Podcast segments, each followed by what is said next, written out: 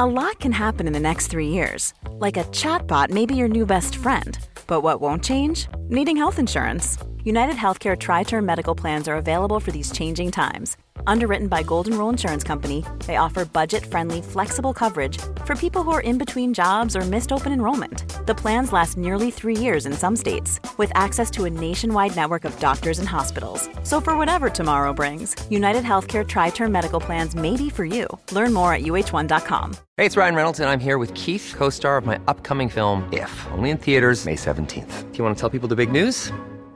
All right, I'll do it. Sign up now and you'll get unlimited for $15 a month in six months of Paramount Plus Essential Plan on us. Mintmobile.com slash switch. Upfront payment of $45 equivalent to $15 per month. Unlimited over 40 gigabytes per month. Face lower speeds. Videos at 480p. Active Mint customers by 531.24 get six months of Paramount Plus Essential Plan. Auto renews after six months. Offer ends May 31st, 2024. Separate Paramount Plus registration required. Terms and conditions apply if rated PG. Du lytter til en podcast fra Third Ear. Det her er fjerde afsnit i serien Kvinden med en tungkuffert, det sidste kapitel. Dette afsnit bliver lavet i starten af 2023. Et halvt år efter det forrige afsnit, afsnit 3, som var lavet i sommeren 2022. Og jeg håber, at du har hørt det allerede. Gå tilbage og hør den lige nu, ellers er du lidt lost her. Anyway, det er måske lidt forvirrende, at vi bliver ved med at komme med nye afsnit i den her saga om kvinden med den tunge kuffert. Faktisk troede vi selv, at det helt sikkert var slut, efter vi var til hans begravelse i sidste afsnit. Men nej. Historien om kvinden med den tunge kuffert bliver ved. Det er simpelthen gaven, som bliver ved med at give. Igen, efter vi bliver færdige, kom der en hel del nye ting frem. Det var faktisk sådan, vi sluttede sidste afsnit, da vi fik en stak nye billeder og artikler, som blev sendt fra en lytter i Norge. Og ting, som vi ikke havde set før. Artikler og billeder og nye informationer, som ingen har koblet til historien om kvinden med en indtil nu. Jeg tror, det bedste er, at jeg bare overlader dig i de sikre hænder af din fortæller, Christa Molsen. Værsgo, Christa. Efter mange års bekendtskab med kvinden med den tunge kuffert, så ved jeg alt om, hvad hun gør.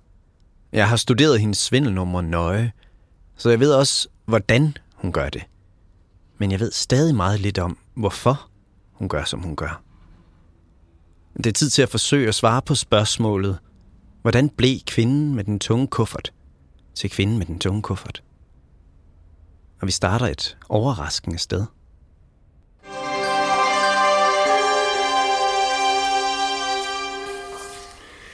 Her er TV-avisen med lørdagens sidste ekstraudsendelse med nyt om skibskatastrofen på Oslo Frederikshavn-færgen. En brandhærdet færge Scandinavian Star kom for knap tre timer siden. Natten mellem den 7. og 8. april 1990, der brændte færgen Scandinavian Star midt i Skagerrak. 158 mennesker mistede livet den nat. Långt över 100 döda ombord. Jeg kan tydeligt huske billederne fra fjernsynet den dag. Jeg kan huske en masse mennesker på en havnekaj i en mindre norsk by, der hedder Sandefjord. De fleste af dem er svøbt i grå tæpper. Nogle er i undertøj eller badekåber. Nogle har bare tær. De har alle et blik i øjnene af absolut redsel. Et billede, der fortæller bare lidt om, hvad de lige har været igennem den nat. Till Sandefjord kom räddade från livbåtar. Både här och på andra platser är kristeam upprättade. Psykiatrer, präster med flera för att ta hand om räddade och räddningspersonal. Menneskene på de billeder er de overlevende for ulykken. De er i chok. De har brug for hjælp. Og der står også folk klar til at hjælpe dem på havnekajen i Sandefjord den dag. Professionelle folk, ambulancefolk, læger, krisepsykologer, præster. Og der, imellem de professionelle nødhjælpsarbejdere, står en kvinde. Hun er høj og bredskuldret. Hun har kort, mørkt hår mørke øjne og store hænder. Jeg ved ikke, om hun har en kuffert med den dag. Men jeg ved, at hun er der. Kvinden med den tunge kuffert. Spørgsmålet er, hvad laver hun der?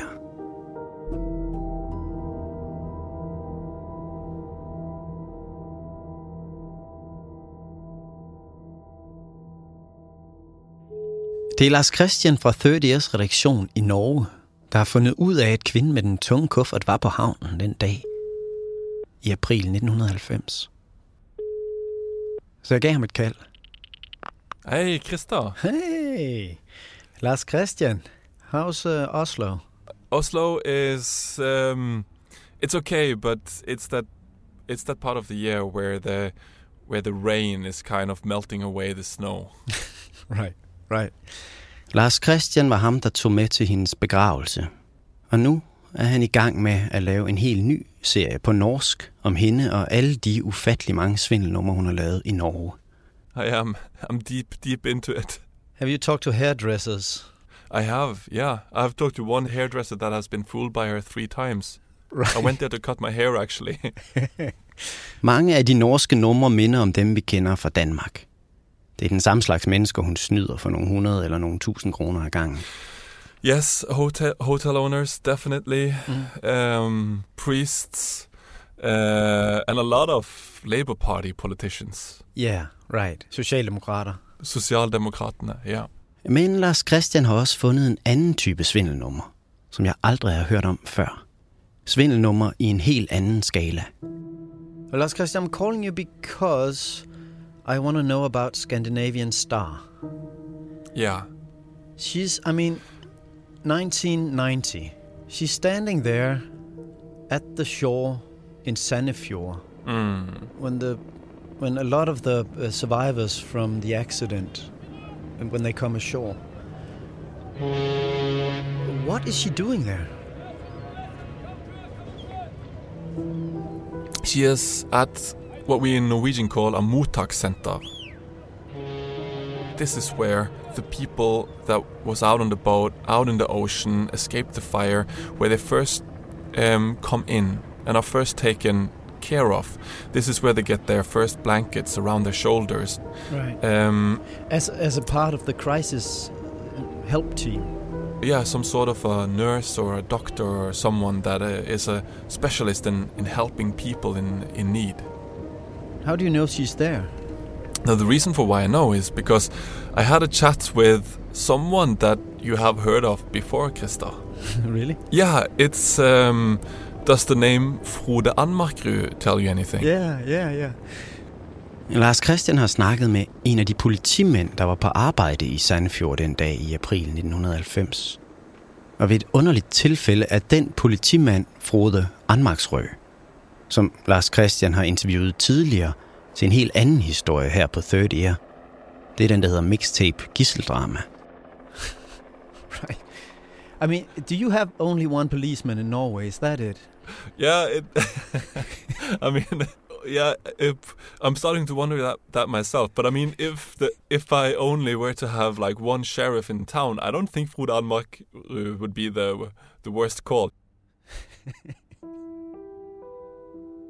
Og det er da i den situasjonen eh, det, det blir avdekt en kvinne i dette store apparatet rundt disse overlevende. Den dag, mens Frode Anmarksrø er i gang med at koordinere hjælpearbejdet, der hører han rygter om en mærkelig kvinde. Og, eh, som ingen kjente.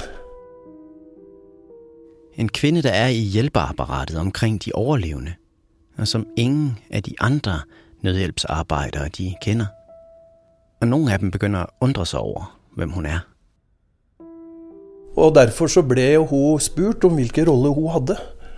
Og det ble avdekt at hun framstilte seg i en sånn type hjelperolle som ikke var eh, reell. Altså at hun framstilte seg som noe helt annet i den situasjonen enn det hun egentlig var. Så hun ble veldig raskt, og så vidt jeg kan huske, så ble hun avvist og, og sendt vekk. Men hun var der i et forsøk på å gli inn i dette hjelpeapparatet rundt de overlevende. Den kvinde, der bliver afsløret på modtagscentret i Sandefjord i 1990, er endnu ikke hende, vi kender som kvinden med den tunge kuffert. Hun er ikke en ældre, gråhåret, selvsikker kvinde med en tung rullekuffert. Hun er ikke kraftsyg, hun har ikke mistet en søn. Hun er ikke en erfaren svindler endnu. Den kvinde, der forsvinder i mængden i Sandefjord i 1990, hedder Inge Marie. Hun er 32 år. Hendes hår er stadig helt sort, og hun har ingen bagage med endnu. Ingen tung rullekuffert, som hun skal buksere rundt med. Det her er før hun får sin første dom for svindel. Den får hun først to år efter i 1992. Det her er faktisk den første gang overhovedet, hvor jeg kan se, at hun har forsøgt at udgive sig for at være noget, som hun ikke er.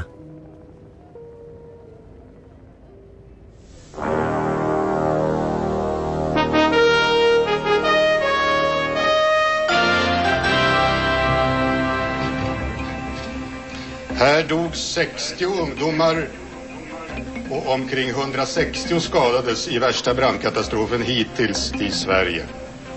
Och i Göteborg ikväll och i hela landet råder det chock och stor förstämning. Jeg ved ikke, om hun er tiltrukket af den her form for kæmpe store katastrofer. Men der er noget, der kunne tyde på det. For otte år senere, efter en anden af Skandinaviens allerstørste ulykker, der er hun der igen.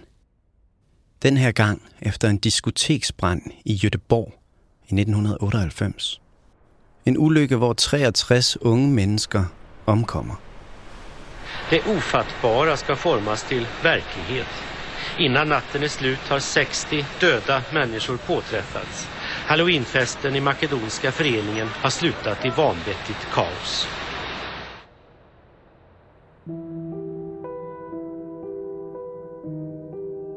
Uh, every country has these large traumas, right? In Norway, it's Scandinavian Star, and it's of course Utøya. But in in Sweden, one of their like largest collective common traumas is the discotheque fire in Gothenburg in uh, 1998. Igen er det Frode Anmarksrø, der har fortalt os, at hun også var der. Jeg husker i hvert fall eh, knytta til denne nattklubbbrannen i Göteborg, så ble en kvinne på samme vis tatt for å fremstille seg som noe annet enn det hun egentlig var, i forbindelse med omsorgen for de overlevende rundt en nattklubb. Og det viste seg altså å være denne kvinnen som du nå interesserer deg så for. I Göteborg i 1998 er hun læge, siger hun. Hun tjekker ind på et hotel, hvor der bor flere af de andre nødhjælpsarbejdere, der er i byen for at hjælpe de overlevende og de efterladte efter katastrofen. Det her er Ylva Nordberg. Hun drev det hotel, hvor kvinden med den tunge kuffert tjekkede ind den dag efter diskoteksbranden. Efter den här stora branden i Göteborg, där en massa ungdomar dog, så bokade hon in sig och då sa hon att hon skulle hjälpa till med eh, efterarbetet. Och då skulle hon liksom hjälpa till med det för hon sa att hon var läkare. Normalt plejer Ylva altid at bede om pengene op front, men det her er selvfølgelig en helt særlig situation. Og det er også Göteborg Kommune, der skal betale kvindens regning. Eh, För då skulle ju eh, Göteborgs stad betala för henne. Eh, vad ska vi säga? Stå där och tjata om att jag vill ha betalt några hundralappar när 63 människor har dött. Och folk hjälp, alltså jobbar med det. Det kändes ju, man kände sig lite gamig som ville ha in de pengarna när det fanns mycket viktigere saker. Ylva vil føle sig garmig, siger hun, altså grådig, hvis hun skulle stå og diskutere en regning på nogle hundrede lapper med en kvinde, der er i byen for at hjælpe efter en stor katastrofe. Och det var ju liksom det hon klarade sig på, för annars hade jag ju alltid förskottsbetalning.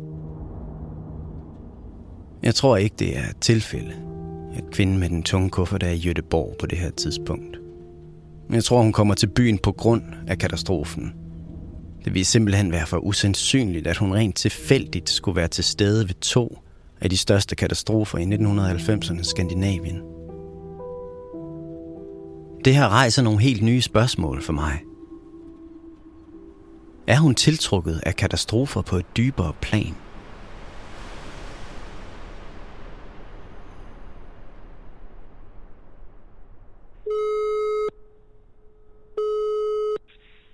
Hei, det er Petter. Hallo. Hei. Hej, Peter. Det er rett og slett Christer som ringer. Det er Christer, der ringer fra Danmark. ja. Ja. Veldig merkelig å høre din stemme i en telefonsamtale. For nylig fik jeg en mail fra en fyr i Norge, der hedder Peter Christoffersen. Og da Peter havde hørt vores podcast om kvinden med den tunge kuffert, kunne han simpelthen ikke lade være med at tage på biblioteket og gennemtråle gamle avisartikler, for at se, om han kunne finde hende. I'm always curious to learn more and find more, more, more information. So as I started to search through newspaper archives in the Norwegian National Library. But I think in this case, you dug out stuff that no one has dug out before. Yeah, that's really cool to hear. And I had kind of that feeling also because when you start digging for things, then you find lots and lots of about these articles that write about her as a con artist. Yeah, exactly. I've read hundreds of those, but what you found is stuff from before she became kvinden med den tunge kuffert. Yeah, and I think kind of that I started looking around, and then I found this, you know, this picture of her uh, as a 12-year-old brass player in a marching band.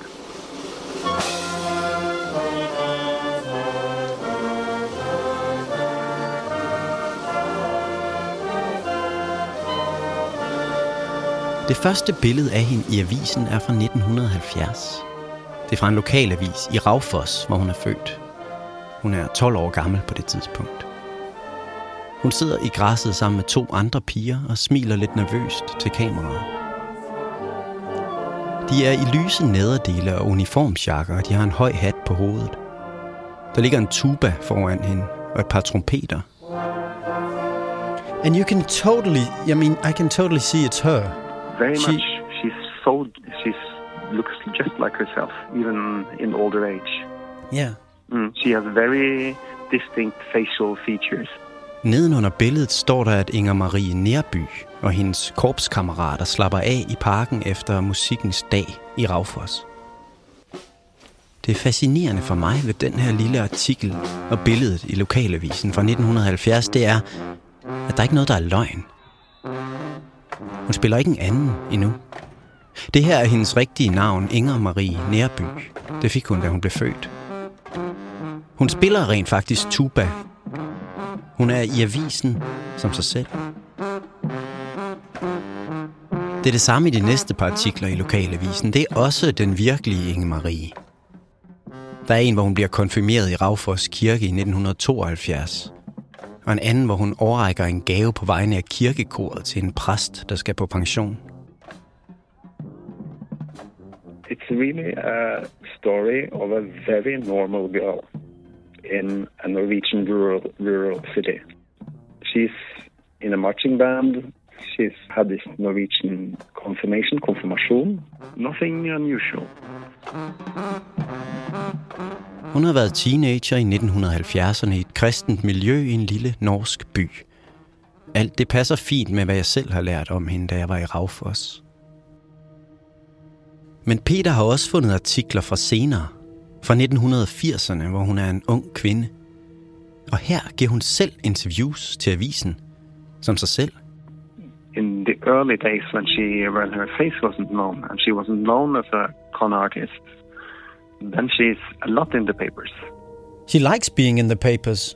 Yeah, definitely. There are many examples of it. And she actually, it looks like she in many cases has contacted the journalists.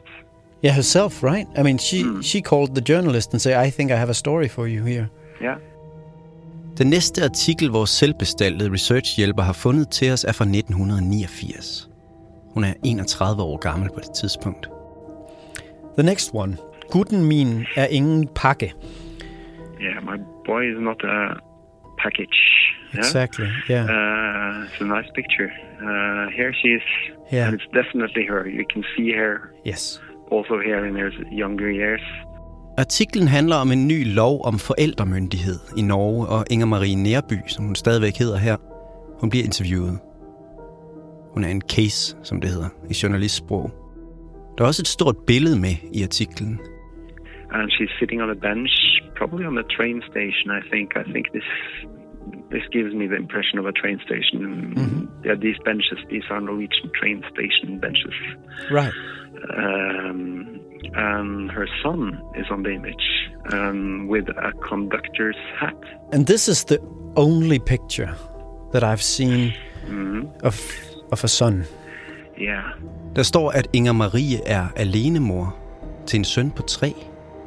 På billedet sidder hun på bænken sammen med en lille dreng. Han er i flyverdragt, og han har en togkonduktørhat på hovedet. De smiler begge to til kameraet. I billedteksten står der, at sønnen kun vil lege lokomotivfører, og at mor altid skal være passager. Men er det virkelig hendes søn? Eller er det her en del af et svindelnummer? So do you, are you, is is this her son? Is this for real? Do you think? Yeah, this is for real her son.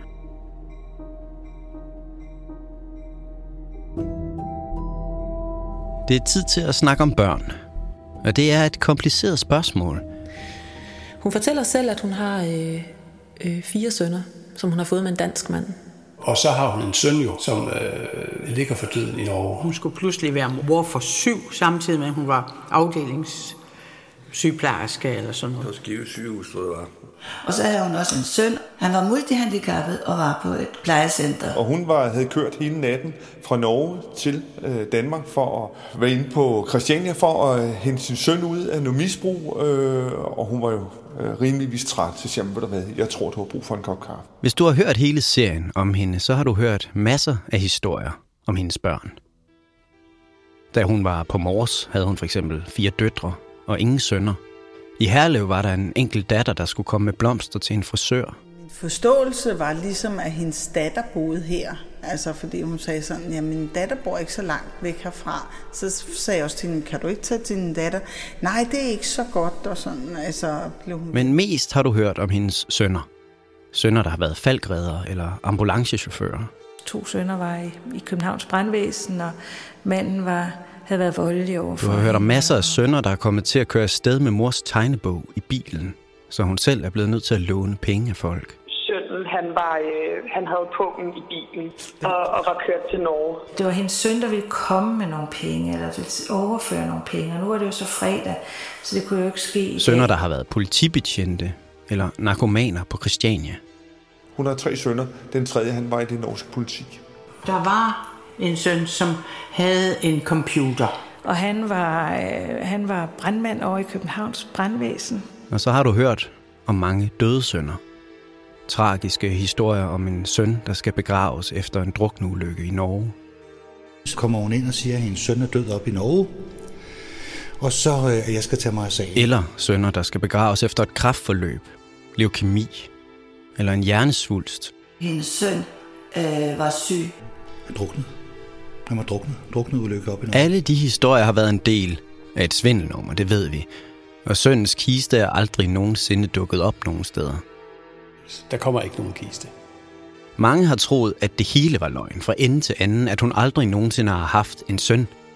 Men her, i 1989, er der altså et billede af hende med et barn, som hun fortæller er hendes søn. Og jeg tror faktisk, at hun for en gang skyld taler sandt.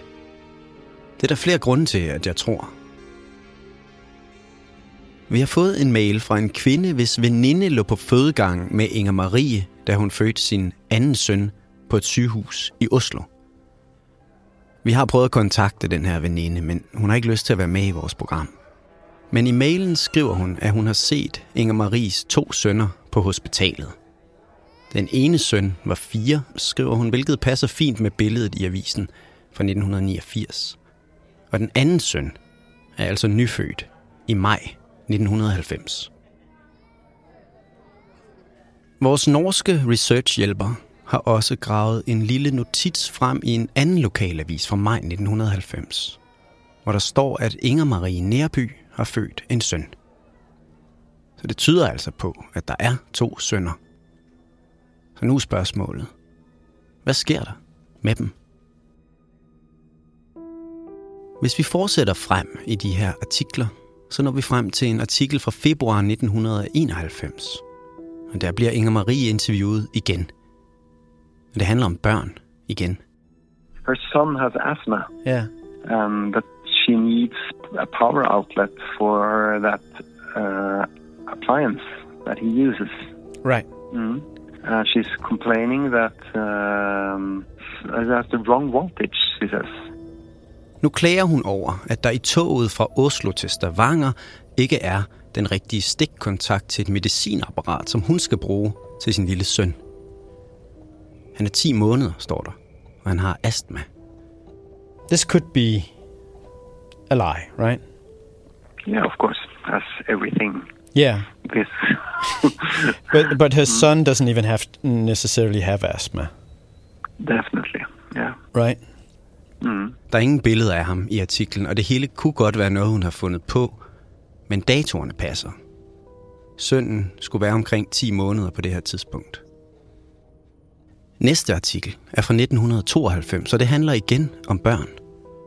Den her gang blev hun interviewet under navnet Inger Marie Nerby Hansen, og nu har hun lavet en forening for forældre, der har mistet et barn.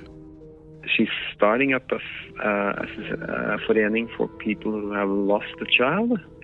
Foreningen er både for forældre, hvis børn er døde, og for de forældre, der har fået fjernet deres børn af myndighederne, siger hun i interviewet.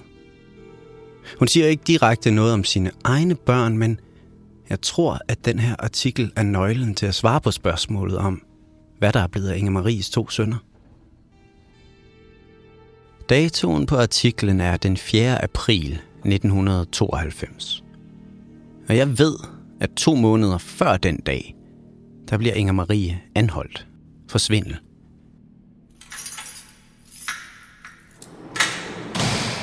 Inger Marie er alene med de to små drenge her. Så der er ikke nogen andre, der kan tage sig af dem, når mor skal i fængsel. Og jeg kunne også nemt forestille mig, at socialmyndighederne i Norge på det her tidspunkt får en idé om, at Inger Marie måske ikke er i stand til at passe ordentligt på sine børn. Så det vil give god mening, hvis det er omkring den første retssag imod Inger Marie i 1992, at myndighederne fjerner hendes to sønner og placerer dem hos en plejefamilie.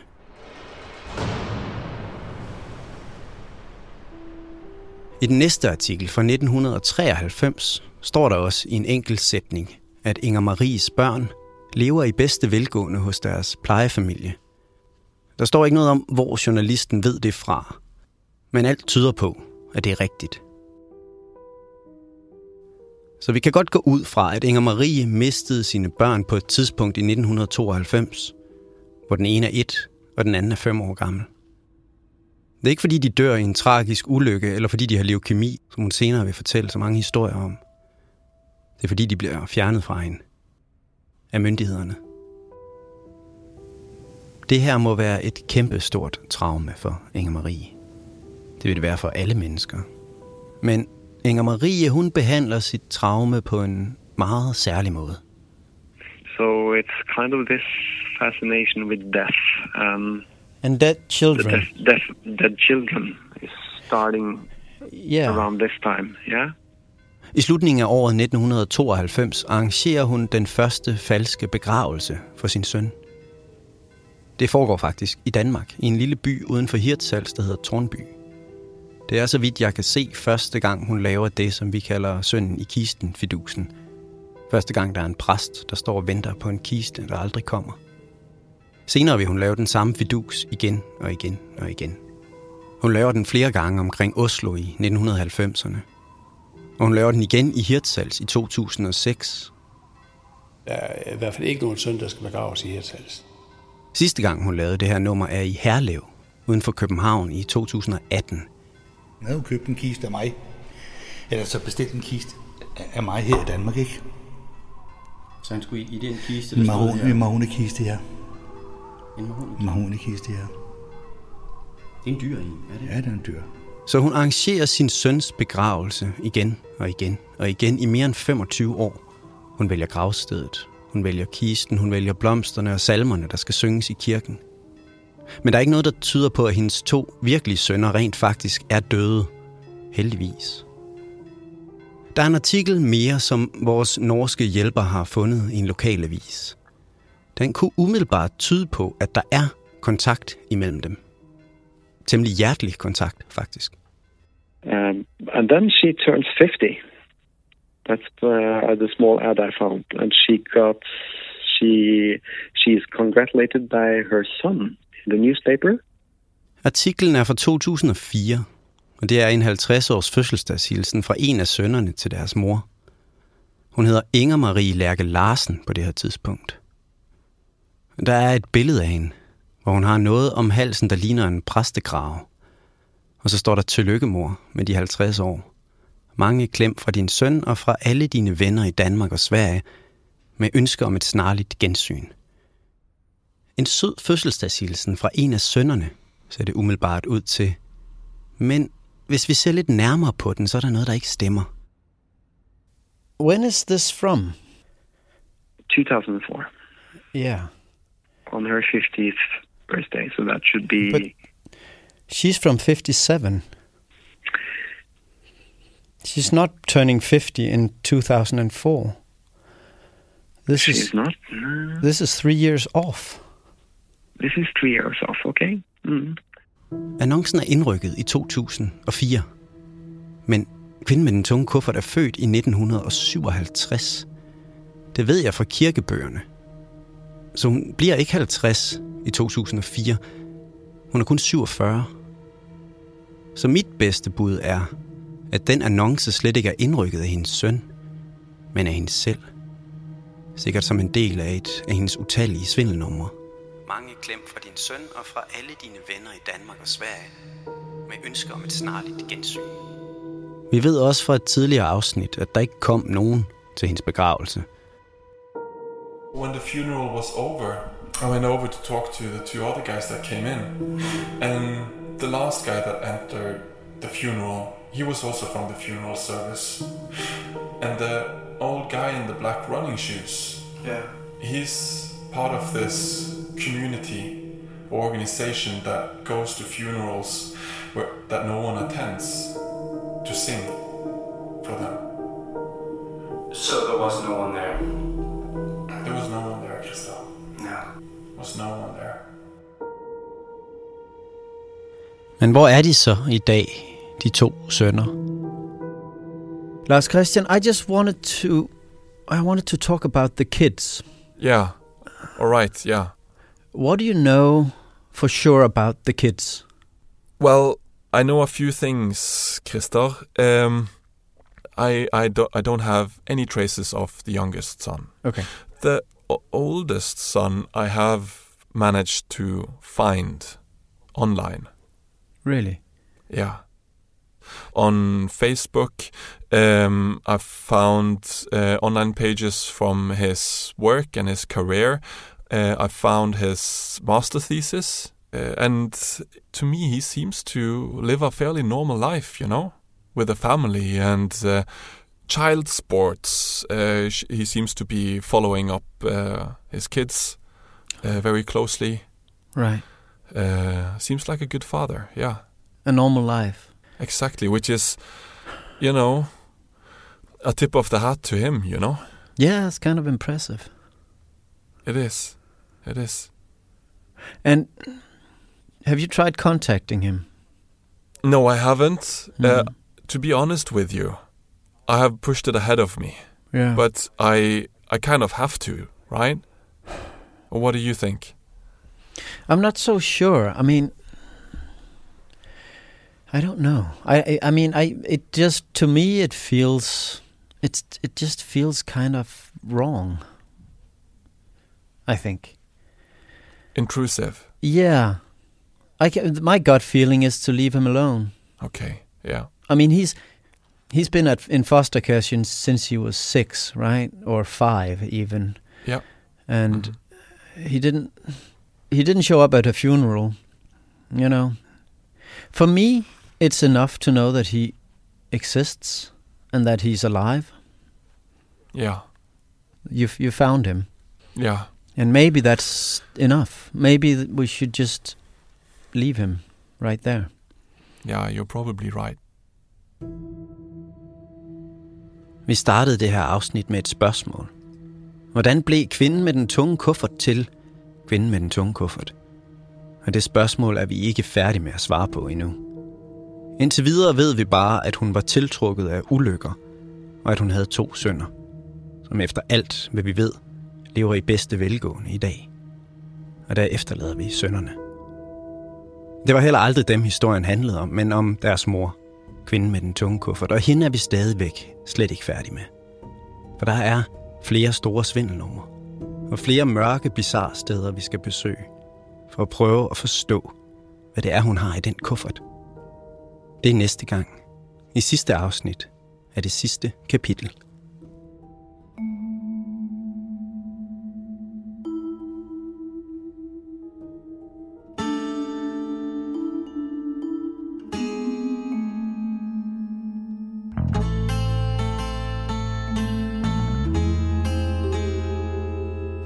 Du har lyttet til Kvinden med en tung kuffert, det sidste kapitel, del 4.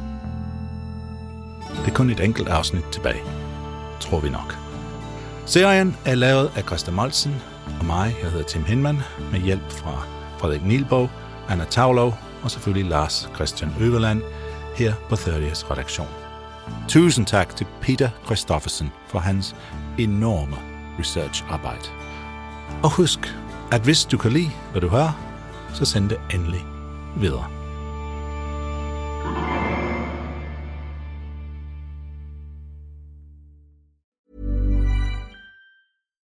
We're on a budget, we still deserve nice things.